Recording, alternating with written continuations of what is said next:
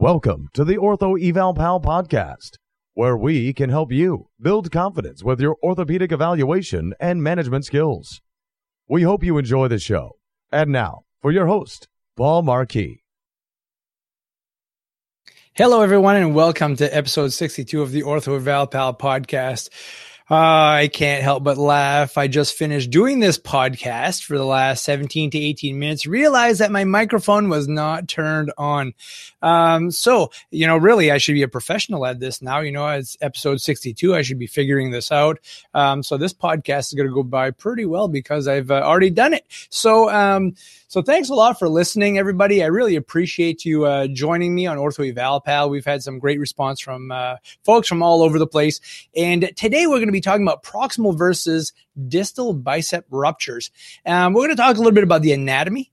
We're going to talk about how you injure your uh, biceps how to identify the difference between a proximal and a distal biceps rupture, and the importance of managing these expeditiously if it's one versus the other. But before we get started, I'd like to just take a moment to hear a word from our sponsor.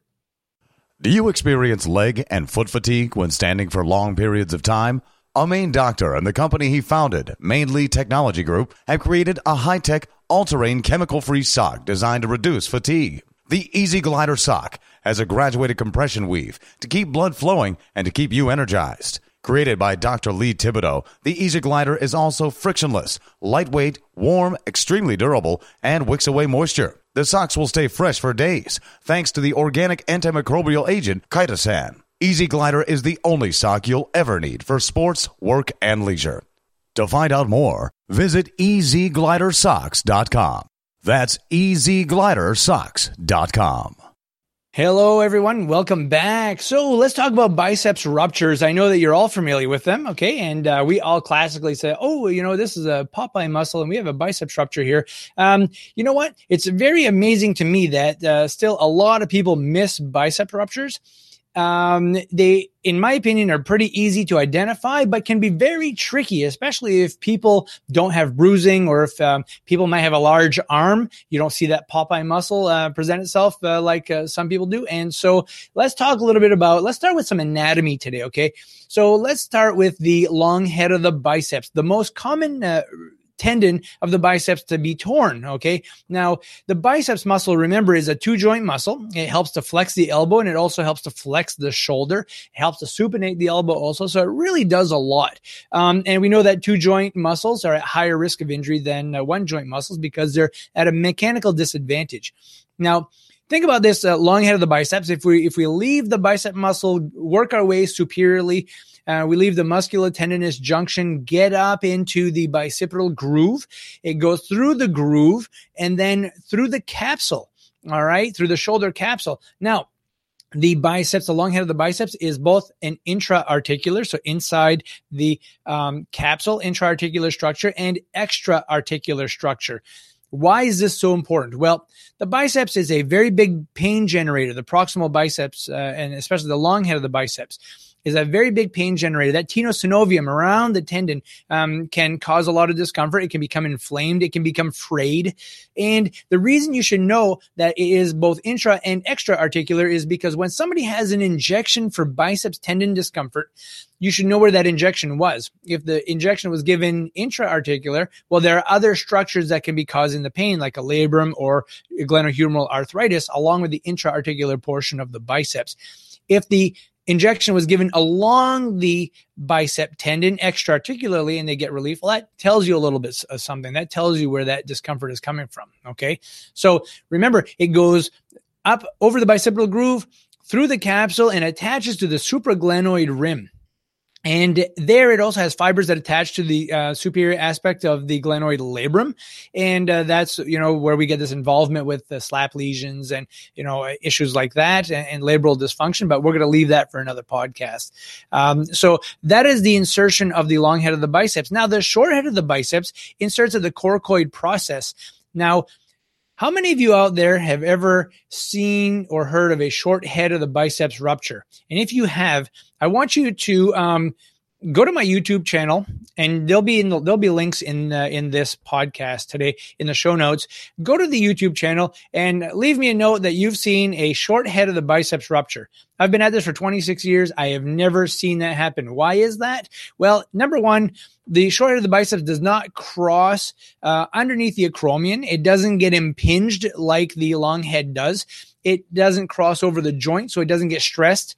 And it's at a mechanical advantage. It's pretty much a straight shot from the biceps muscle to the coracoid process. And as a result, has a nice attachment there uh, to that coracoid process. And it's pretty much a straight shot. So you rarely, rarely, rarely ever have a problem with the short head of the biceps. So that's why if you tear the long head, you can still survive without a long head because the short head will uh, help out and, uh, and do some work there. Now, let's migrate our way down to the uh, insertion of the uh, biceps, which is at the radial tuberosity. Uh, that tendon is a little bit larger and um, it helps to not only flex the elbow, Okay, but also supinate the uh, forearm. Now, there are people out there who will argue that it's a primary elbow flexor, and others will argue that it's a primary supinator. Um, I look at it as a better supinator than an elbow flexor because if you were to take the biceps and throw it in the garbage, um, you would still be able to flex the elbow because the brachialis muscle, which sits just um, posterior to the biceps, is a, a, one joint muscle attaches at the uh, brachial uh, at, at, the humerus, and um, it, it, helps to flex the elbow. It's a primary flexor and um, really is uh, mechanically at, a, at, an advantage there. So you really don't need the biceps to flex the elbow. You can still survive. And plus, you have to think of the brachioradialis, which is a forearm muscle, but also crosses the elbow joint and helps as a, a secondary and tertiary uh, flexor of the elbow. So, um, you know, you need to identify if somebody has a distal biceps rupture. And we're going to talk about this here in just a little bit. Um, let's talk about, um, you know, why the biceps ruptures. Now, the proximal long head of the biceps, uh, you know, is, is, is a smaller tendon. And when you extend your arm, and, and I have a YouTube video on this, and you need to go to the link in this show note and, and listen to this topic on active and passive insufficiency. Now, if you're a PT student, you've probably learned this in school, um, but you really need to understand active and passive sufficiency of a muscle. And it's simple. Okay. A lengthened muscle is mechanically inefficient and a shortened muscle is mechanically inefficient. Therefore, being susceptible at the lengthened range and the shortened range, and a muscle is strongest in its midpoint. So the biceps is really strongest when the elbow is at about 90 degrees. Okay. When it's all the way down to 180 degrees and the hand takes a load and you're tr- still trying to pull into flexion. The shoulder's trying to flex, the elbow's trying to flex, but the arm is extended. Um, that's a high risk position. So just imagine this. You have a basketball in your hand. You're going down the court. You're going to make a layup and your hand is underneath the basketball. You're lifting the ball up toward the basket and somebody comes by and just slams down on the top of the basketball and you have this sudden extension moment go through your arm while you're still trying to flex it. Okay. And we've seen people rupture their biceps this way. Um, and so it's usually some sort of a, a, mechanical inefficiency that happens in a forceful movement.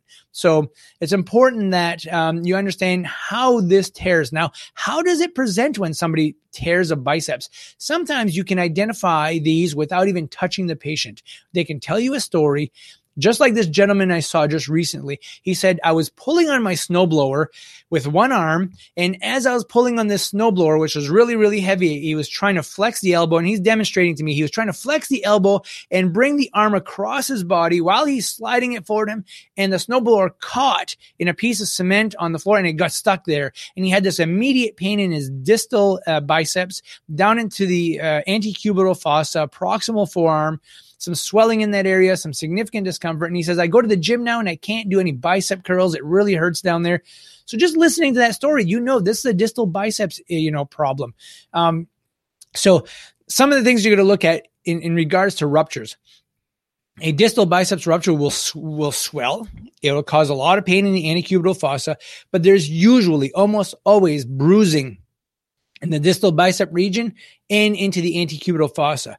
Now, a proximal long head of the biceps rupture will oftentimes cause bruising down into the muscle belly, sometimes into the anterior shoulder. Now, it's important that you know that because, excuse me, rotator cuffs rarely, rarely, rarely ever bruise when they tear.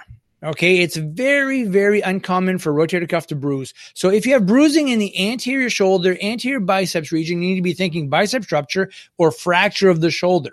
Okay. And I have some nice videos that demonstrated a young lady who had a fractured shoulder, who had some bruising in that area.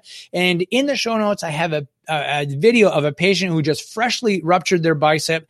Uh, and I'll show you how I evaluate that patient and also how we're going to manage it. And uh, also a modification on, on uh, biceps testing to identify that he actually does have a rupture. So bruising is usually a sign of a, a ruptured biceps, especially when it's anterior brachial region. Um, and so, uh, what we're going to do in, in just a little bit is we're going to talk about, you know, identifying them and what do you do when you have a biceps rupture and why it's important to identify you know which one it is because uh, we need to expedite things. But in the in the meantime i'd like to take a moment to hear a word from our sponsor and please stay with us and uh, we'll talk a little bit about how we manage and treat these. Did you know that over 90% of foot and ankle problems are caused by a tight calf muscle Introducing the Easy Slant, a durable, adjustable, and portable calf stretching device. The Easy Slant was designed to increase stretching compliance and get you back on your feet and feeling better faster. So, if you work with patients seeking to ease or avoid foot pain, or clients who want to improve their athletic performance, look no further. Visit easyslant.com to learn more or order yours today. Enter coupon code OEP for a 10% discount on your first Easy Slant. Hello and welcome back. And what we're going to do is talk a little bit about, um, you know, how to identify a proximal versus a distal. And, uh, you know, when you find that uh, in a ruptured biceps, you know, what do you need to do? So again, we talk about this proximal long head of the biceps. Um, people rupture these and oftentimes when they do, they actually have less shoulder pain. Um, classic example, my father-in-law was, um, he had, he had injured his rotator cuff. He's a farmer and he was also having a lot of bicipital pain, but he had good integrity of his biceps. He had a nice, you know, the biceps was nice and lengthened and in its right position. He had resistance to supination, elbow flexion, and, um, but it had appeared that he had torn his rotator cuff he says, listen, I've got to plant the potatoes and I've got to do this work and I, there's no way I can, I, I can stop. I said, well, the one thing you should not do is extend the elbow out and try to lift something with your hand because you're really at high risk of, of, you know, rupturing your biceps. He was so inflamed. And so next day he uh, comes to see me at the end of the day and he says, something happened. I felt this pop in my arm, but my shoulder feels better and my, my arm looks funny. So it, eh, that he did exactly, you know, what I told him not to do. Um, he reached out and he put his palm, he supinated his hand with his elbow extended, shoulder flexed, and he tried to push this object up on a plancher, which required a lot of force. And when he did that, he, he ruptured the proximal biceps. Um, he had weakness in the supination, weakness in the elbow flexion. He had a super huge Popeye muscle with lots of bruising. Um, but interestingly enough, significantly less pain in his anterior shoulder and actually continued on uh, with the season and did better after he ruptured it. Was he still able to flex his elbow? Sure, he was able to still be functional. So we don't need to get too excited about proximal um, biceps ruptures. Some people like to get them fixed for aesthetics, um, usually men more so than women. Uh, and so you know, I, I, think it's something that warrants uh, letting an orthopedic surgeon know and, uh, you know, having some sort of a follow up. But if somebody ruptures their distal biceps, they're going to have generally more pain. These are painful episodes for them. It's a much larger tendon and functionally they are much more limited because it not only does it affect the elbow flexion, but affects supination also. So things like turning a doorknob and opening a door or using a screwdriver um, or anything where they're like supinating and flexing toward them, anything where they have to pull a lot, they'll have significant decrease in function. The more important thing here is that distal bicep ruptures are are you know relatively easy for an orthopedic surgeon to repair but the success rates afterwards are much better if you can manage them and fix them faster. So I usually make it a point if I identify somebody with a distal bicep rupture to give a call to a local orthopedic surgeon and say, you know, I'm really suspicious that they have this biceps rupture. They've got the swelling. They have the perfect mechanism. They have a Popeye muscle. Um, they might have a couple special tests, um, like the hook test, which is identified uh, and in the link of the show notes today.